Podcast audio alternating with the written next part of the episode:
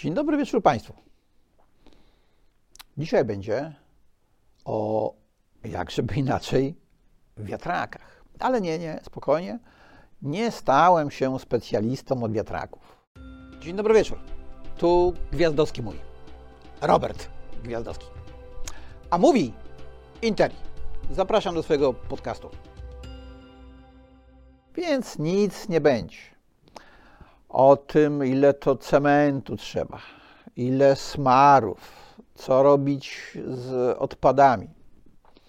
E, natchnęło mnie, żeby przy okazji nowej propozycji ustawowej pogadać troszeczkę o debacie publicznej jako takiej, o procesie stanowienia prawa na kanwie takich kwestii jak efekty zewnętrzne, dyskonta i parę innych rzeczy. Tę książkę, która tu przede mną leży, już znacie.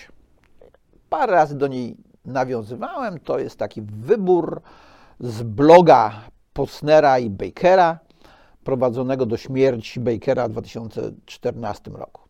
W 2007 obaj panowie wymienili się uwagami na temat globalnego ocieplenia. Zaczął Posner, który przypomniał o swojej książce napisanej w 2004 roku Katastrofa, ryzyka i reakcja, a potem Posner odpowiedział, co on sądzi na ten temat. W tym samym mniej więcej czasie gdy oni to pisali w 2007 roku, ja pozwoliłem sobie powiedzieć, że jeżeli jest globalne ocieplenie, jeżeli jest ono spowodowane przez człowieka, to sposoby reakcji są głupie. No i zostałem denialistą. E, tak, jakbym mówił, jeżeli był Holokaust.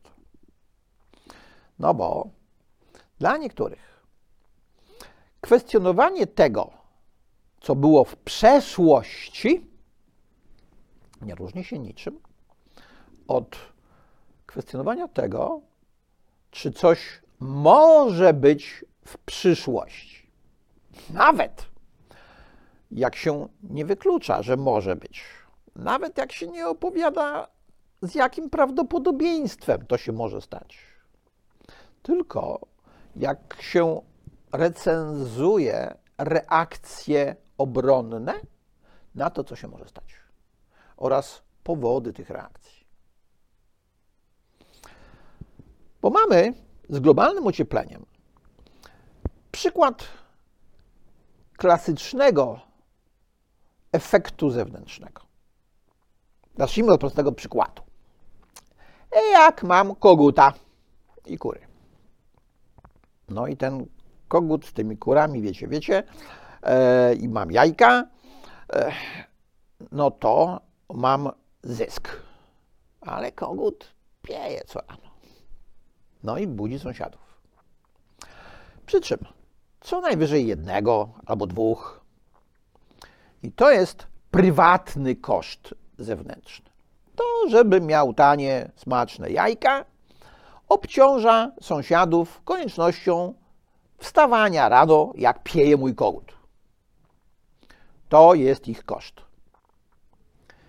Jeżeli takich sąsiadów byłoby znacznie więcej, to wtedy mamy do czynienia z publicznym efektem zewnętrznym. Oczywiście kogut nie obudzi zbyt wielu sąsiadów, ale na przykład mogę chcieć sobie zrobić fabrykę jak mam tę fabrykę, ponoszę jakieś koszty produkcji czegoś, mam przychody z tej produkcji, ze sprzedaży tego, co produkuję, to mam zysk. Ale jak to coś produkuję, to mogę produkować również odpady. I wyobraźmy sobie, że mieszkam w górze rzeki i te odpady wylewam do rzeki. Nic nowego to się dzieje do dziś. Przecież niedawno mieliśmy przykład, co się stało w Odrze. No bo właśnie niektórzy mogą sobie do rzeki ścieki spuścić. Koszt zero. Zysk x przy tym koszcie zero. No a kto ponosi ten koszt? To jest publiczny koszt zewnętrzny. W klasycznym przykładzie podręcznikowym do ekonomicznej analizy prawa czy do e, Law Economics, e, prawo i ekonomia, bo nazwa sama ekonomiczna analiza prawa to nie bardzo mi się podoba, gdyż sugeruje, że to przy pomocy czystych narzędzi ekonomicznych można powiedzieć, jakie powinno być prawo, a to się do końca nie da. Więc w tych podręcznikach do prawa i ekonomii, e, które ze sobą się łączą, jest przykład miejscowości położonej w dole rzeki. Jak ja w swojej fabryce, w której produkuję różne rzeczy, które kupują ode mnie być może y, mieszkańcy tej miejscowości, y, wyrzucam ścieki do rzeki i one są toksyczne. To tamci mieszkańcy tej miejscowości muszą ponieść koszt. Albo muszą zainstalować filtry, albo być może sięgnąć do innego źródła. Wykopać jakieś studnie, albo poprowadzić jakiś wodociąg do innej rzeki, czy innego jeziora, czy czegoś tam jeszcze. I oni płacą, a ja zyskuję. Czy to można rozwiązać? no oczywiście. W roku 1970 już e, Sąd Federalny w Nowym Jorku orzekał w słynnej sprawie Boomer przeciwko Atlantic Cement. Fabryka produkowała cement i zanieczyszczała okolice. Więc okoliczni mieszkańcy wystąpili do sądu z wnioskiem, żeby kazał zamknąć fabrykę. Sąd odmówił wydania takiego nakazu natychmiastowego. Stwierdził jednakowoż, że fabryka ma czas na ograniczenie tych swoich emisji. Bo gdyby kazał ją natychmiast zamknąć, to szkody z tego tytułu, także koszty społeczne w postaci miejsc pracy, sytuacji na rynku, gdyby ten cement na ten rynek nie był dostarczony, byłyby wyższe niż te koszty zewnętrzne, które muszą ponosić ci reprezentowani przez pana Boomera. Da się? Da się. No bo poza nakazem sądowym mówiącym, że nie wolno, można też wprowadzić odszkodowania. Pytanie, w jakiej wysokości? W przypadku tej rzeki dosyć proste. No bo można byłoby kazać fabryce, tej mojej, co ja ją mam w górze rzeki, zapłacić za filtry, które muszę ja zainstalować, zamiast zrzucać ścieki do rzeki. Proste. Z kogutem jest gorzej. No bo jakie są koszty tego, że się sąsiad budzi, jak mój kogut pieje? Trudne do policzenia. Podobnie jest w przypadku zanieczyszczeń powietrza, a nie tylko wody. To też można policzyć. Również. Jak to są globalne emisje i globalne, odłożone w czasie konsekwencje. To istotne. Drugi istotny element. Kto ponosi koszty i kiedy? No bo w przypadku takiej zanieczyszczonej rzeki koszt jest ponoszony prawie natychmiast. Ja spuszczam ścieki do rzeki e, i zaraz sąsiedzi w dole rzeki nie mogą korzystać z tej wody, muszą dowozić cysternami, dopóty nie dogrzebią się do jakiegoś innego źródła wody. Ja zyskuję. Oni tracą. Oni ponoszą koszt ja dokonałem tak zwanej eksternalizacji swojego kosztu. Chodzi o to, żeby przeprowadzić kosztu tego internalizacji. Żeby ponosił koszt ten, kto uzyskuje zyski. No ale w przypadku rzeki, w przypadku fabryki, co emituje dym, to jest dosyć proste.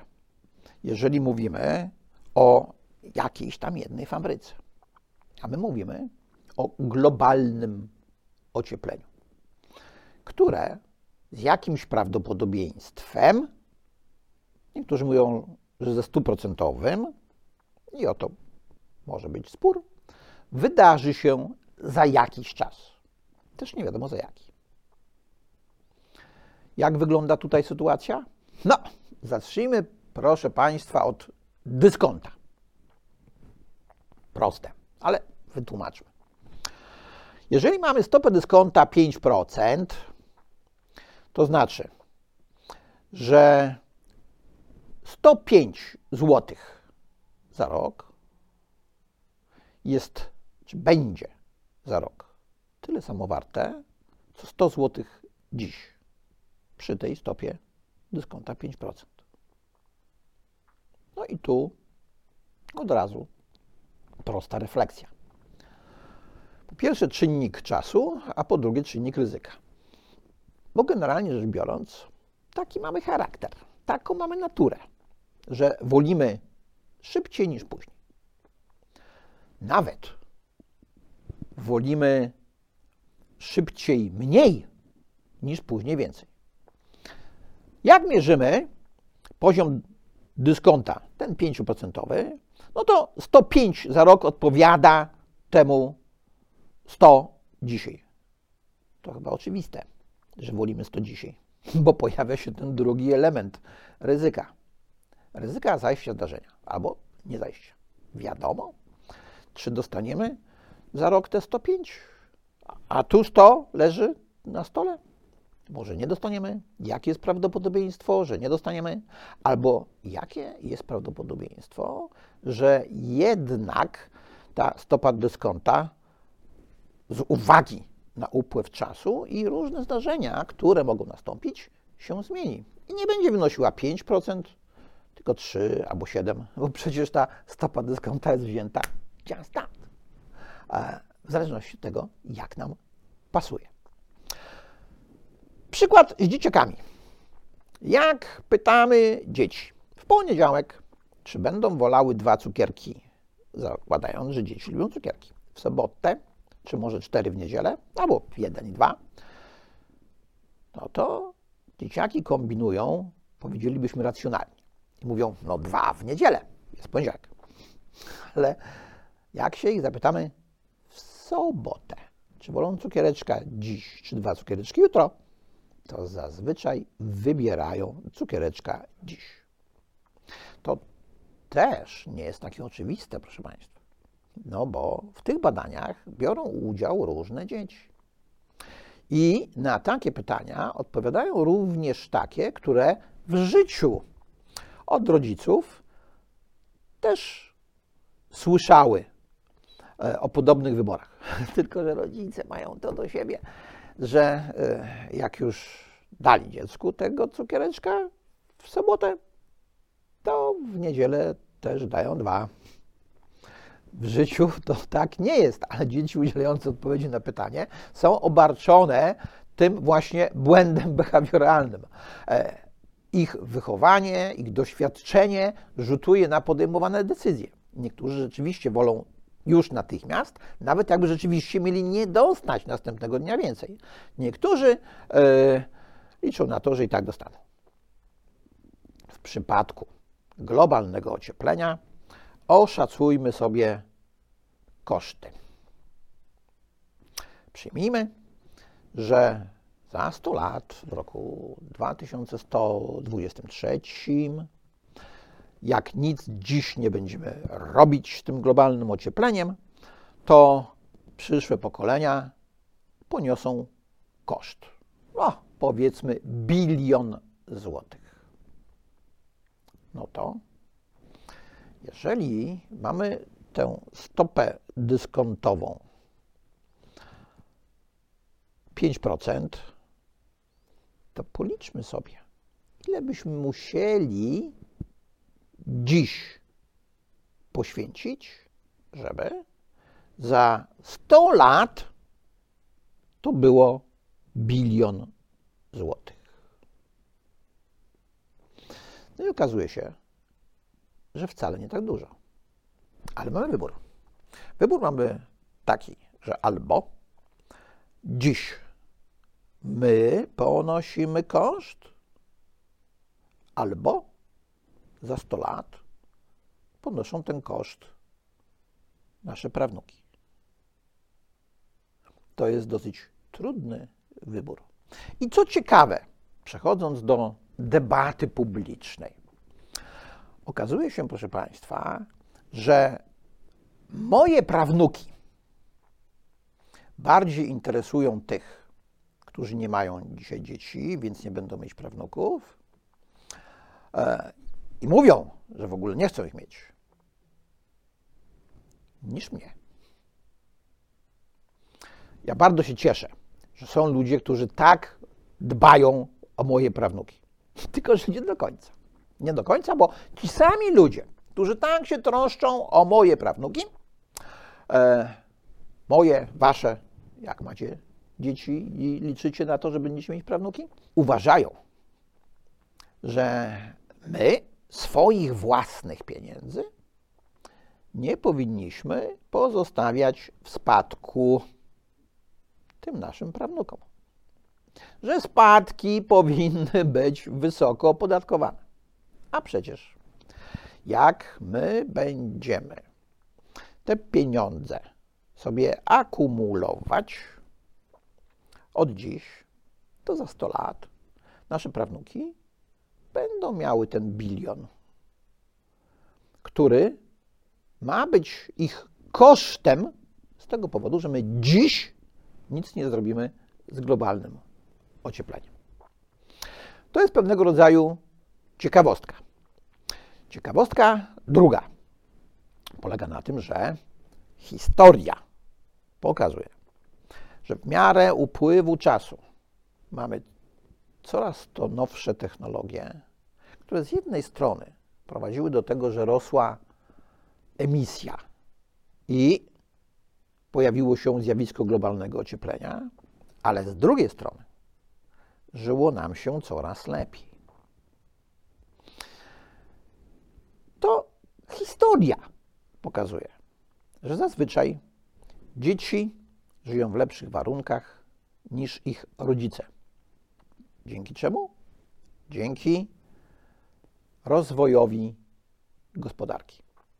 No i tu wracamy do gospodarki i do emisji, bo ta emisja tych gazów cieplarnianych jest potrzebna do produkcji prądu, bez którego to prądu nie ma tych innowacji. No bo teraz wyobraźcie sobie Państwo, ile tego prądu trzeba zużyć, żeby karmić danymi tę sztuczną inteligencję, co to w przyszłości albo ma nam ułatwić życie, zastąpić naszą pracę, nic nie będziemy musieli robić. Albo, to jest druga teoria, e, będzie dla nas nieszczęściem, a nie żadną pomocą. Nieważne. E, czy tak, czy siak rozwijamy sztuczną inteligencję, czy tak, czy siak musimy ją karmić danymi, czy tak, czy siak potrzebujemy do tego prądu. Skąd bierzemy ten prąd? No, albo ze źródeł konwencjonalnych, czyli z tych, które emitują CO2, albo ze źródeł odnawialnych, albo jest trzeci rodzaj takiej energii. E, ona jest tak jak ze źródeł odnawialnych zeroemisyjna, ale jednocześnie nie jest odnawialna, czyli energii atomowej. Dziś spieramy się o energię odnawialną, która e, ma pochodzić z wiatraków. Tak jak powiedziałem, nie mam zielonego pojęcia, ile rzeczywiście trzeba wylać betonu, żeby wiatrak postawić. Nie mam zielonego pojęcia, ile smarów trzeba zużyć, żeby ten wiatrak się kręcił. Wracamy do kosztów. No bo jak mam elektrownię i palę w niej węglem, to ja mam zysk. A nie ponoszę kosztu innego niż inni. Ponoszę ten sam, bo ja też oddycham zanieczyszczonym powietrzem. Ja też z tego powodu mogę umrzeć na raka. A moje prawnuki mogą zalać te wody z tych oceanów, które się podniosą na skutek globalnego ocieplenia. Jest zupełnie inaczej niż w przypadku spuszczania ścieków do rzeki. Bo w takim przypadku ja kosztów nie ponosiłem żadnych, a ponosili sąsiedzi mieszkający w dole rzeki. W przypadku emisji CO2 wszyscy ponosimy koszt ten sam. I nasze wnuki i prawnuki też. Tylko jest dłuższa odległość w czasie. No bo ta woda zanieczyszczona przez moją fabrykę do tego miasteczka w dole rzeki spłynie znacznie szybciej niż podniosą się wody oceanów. Więc nie widzimy tego bezpośredniego związku przyczynowo-skutkowego. To po pierwsze. Po drugie, e, nie jest tak, że emitenci tylko i wyłącznie zyskują, a nie ponoszą, czy nie poniosą w przyszłości tych kosztów, które ponoszą i poniosą inni. Wydychanie zanieczyszczonego powietrza, czy ryzyko zalania przez oceany w przyszłości. Tylko jeszcze jeden element, nie brany specjalnie pod uwagę. Mianowicie element zysku, bo on w analizie efektów zewnętrznych i kosztów zewnętrznych się rzadziej pojawia. Ale go pokażmy. Te korzyści zewnętrzne. Oczywiście to nie jest tak, jak w przypadku korzyści, które e, ktoś, kto ma sad, ponosi z tego, że sąsiad ma pasiekę i owce zapylają mu te kwiaty jabłoni. Tu jest zupełnie inaczej. Natomiast ten e, efekt zewnętrznej korzyści także do pewnego stopnia działa. Mianowicie, dzięki temu, że ktoś zanieczyszcza nam powietrze, z powodu czego wszyscy w przyszłości poniesiemy koszty, to niektórzy dziś ponoszą koszty mniejsze. Ponoszą koszty mniejsze, e, albowiem mniej płacą za energię. Bo zwróćcie Państwo uwagę, że ten mechanizm, o którym w 2007 roku mówiłem, że jest do bani, sprawia, że e, następuje internalizacja zysków, a eksternalizacja kosztów.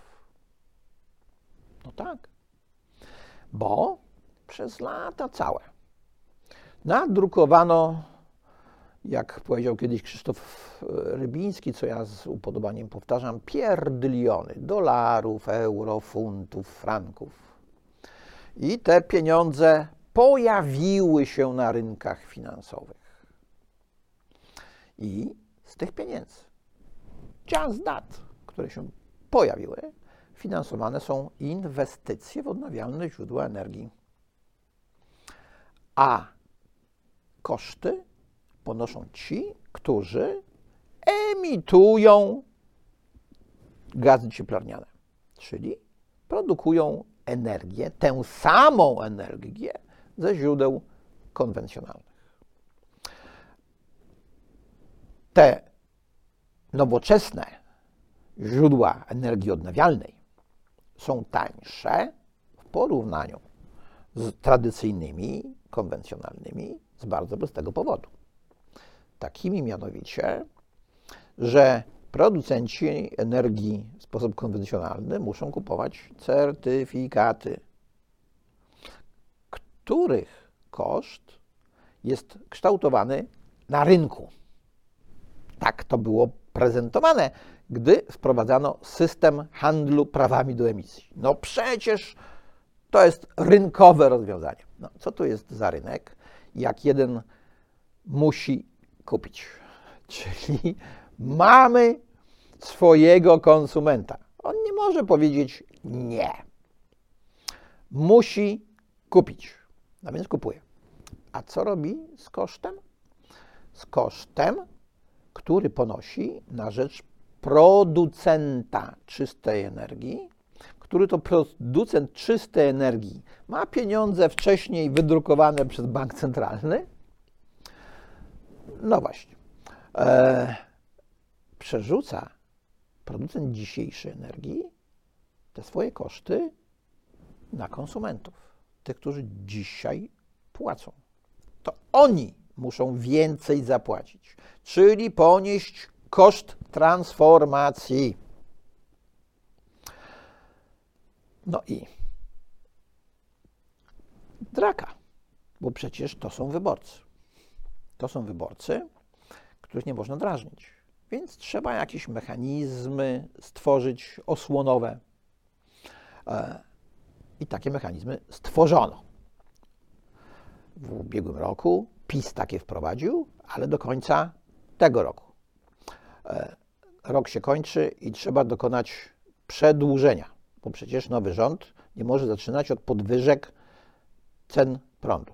Więc pod, zaczyna od zmiany ustaw. I robi to w bardzo ciekawy sposób. To jest ten właśnie drugi wątek, e, do którego zmierzam. Generalnie, demokracja przedstawicielska opiera się na prostym założeniu. Ludzie nie powinni sami decydować, co jest dla nich dobre, a co złe. Referenda, no to może w Szwajcarii, ale bez przesady. Szwajcaria mały kraj, a poza tym zupełnie inna tradycja. My w rozwiniętych demokracjach nie mamy demokracji bezpośredniej, mamy demokrację przedstawicielską. Generalnie głupi lud, który głupio by zagłosował referendum, może mądrze zagłosować w wyborach parlamentarnych i wybrać mądrych posłów. Ha! Widzimy, jakich wybrał. E, no ale do tego lud jest zdolny, do wyboru posłów. No ci posłowie to już są na tyle mądrzy, żeby uchwalać te ustawy. I jak je uchwalają? No, albo dostają projekt rządowy, nad którym głosują, e, albo sami taki projekt przygotowują. No oczywiście ci posłowie, co to tam popatrzymy, jaką swoją wiedzą, inteligencją oni się popisują e, w telewizji. Jeden sobie do ucha wsadza e, coś, żeby się leczyć, inna rozmawia z e, wordlordami czy z kimś tam jeszcze innym, no to oni już wiedzą, ile powinno być od domu do wiatraka, tylko chyba nie do końca im się to udaje. Moim zdaniem ten proces uchwalania prawa powinien wyglądać zupełnie inaczej. Poza tym, że ja jestem generalnie rzecz biorąc zwolennikiem oddzielenia władzy ustawodawczej od wykonawczej. No to niestety nasza konstytucja, której się nie zmieni, jest taka, jaka jest, i my mamy połączenie władzy ustawodawczej i wykonawczej, bo władza ustawodawcza nie dość, że powołuje władzę wykonawczą, e, no to jeszcze przedstawiciele władzy ustawodawczej mogą zasiadać w władzach wykonawczych. No i tak, e, jako władza wykonawcza, taki minister przygotowuje projekt ustawy, którą e, rząd, której ten minister jest elementem, przesyła do Sejmu i Sejm uchwala tę ustawę, którą potem ten minister wykonuje i potem ten minister z wykonania tej ustawy, którą przygotował, jest rozliczany przez parlament w postaci wotum zaufania, na którym sam może głosować. O tym już wielokrotnie powiedziałem, to jest generalnie bzdura, ale jak już taki jest, no to przynajmniej moglibyśmy e, zmienić sposób funkcjonowania. E, bo moim zdaniem e, posłowie w ogóle nie powinni mieć inicjatywy ustawodawczej. Co prawda ją mają zgodnie z konstytucją, no ale jak już posłowie taki projekt jakiejś ustawy przyniosą, to przecież go można zamknąć w zamrażalce. E, bo konstytucja milczy. Jak szybko trzeba projekt ustawy rozpoznać. No i przecież mamy bogatą tradycję tak zwanej zamrażarki. To nie ja wymyśliłem to pojęcie. Zamrażarkę miał Grzegorz Schetyna, zamrażarkę miała pani Małgorzata y, Kidawa-Błońska. Wszyscy mają swoje zamrażarki. A, no pani Witek oczywiście miała swoją zamrażarkę. E, więc najlepiej takich e, projektów ustaw przyniesionych przez posłów w ogóle nie rozpoznawać. Ale jak już je rozpoznajemy, to nie jest kwestia konstytucji, to jest zwykła kwestia regulaminu. E, można by było wprowadzić zakaz wnoszenia poprawek z boku, że poprawkę może e, zgłosić tylko ten, kto zgłosił projekt ustawy. Nie będzie takiej sytuacji, że na posiedzenie komisji sejmowej przychodzi jakiś poseł na jedno jedyne, wrzuca poprawkę, ona jest przegłosowana i on sobie idzie i to dalej jest procedowane. Bo tak się niestety dzieje. To bardzo złe rozwiązanie. No i na koniec jeszcze jedna kwestia. Jak my o tym wszystkim debatujemy? W sposób żenujący debatujemy. Kiedyś były tak zwane debaty oksfordzkie. Debata oksfordzka polegała na tym, że są zwolennicy jakiegoś rozwiązania, stają jakąś grupę, team, są przeciwnicy jakiegoś rozwiązania, przedstawiany jest raport o czymś, zwolennicy argumentują za, przeciwnicy argumentują przeciw. Jest jakieś gremium, które ocenia, którzy mieli rację. My tak nie robimy. Od lat my tak nie robimy. Debaty to są debaty między zwolennikami albo między przeciwnikami, a nie między jednymi i drugimi. Jak już dochodzi do takiej debaty między jednymi i drugimi, to przeważnie jest dysproporcja sił. Albo ilościowa, albo jakościowa. To znaczy, do debaty najczęściej zaprasza się e, z drugiej strony e, kogoś, o kim się przypuszcza, że powie jakąś bzdurę, łatwiej będzie go ośmieszyć, niż kogoś, z kim trudniej polemizować.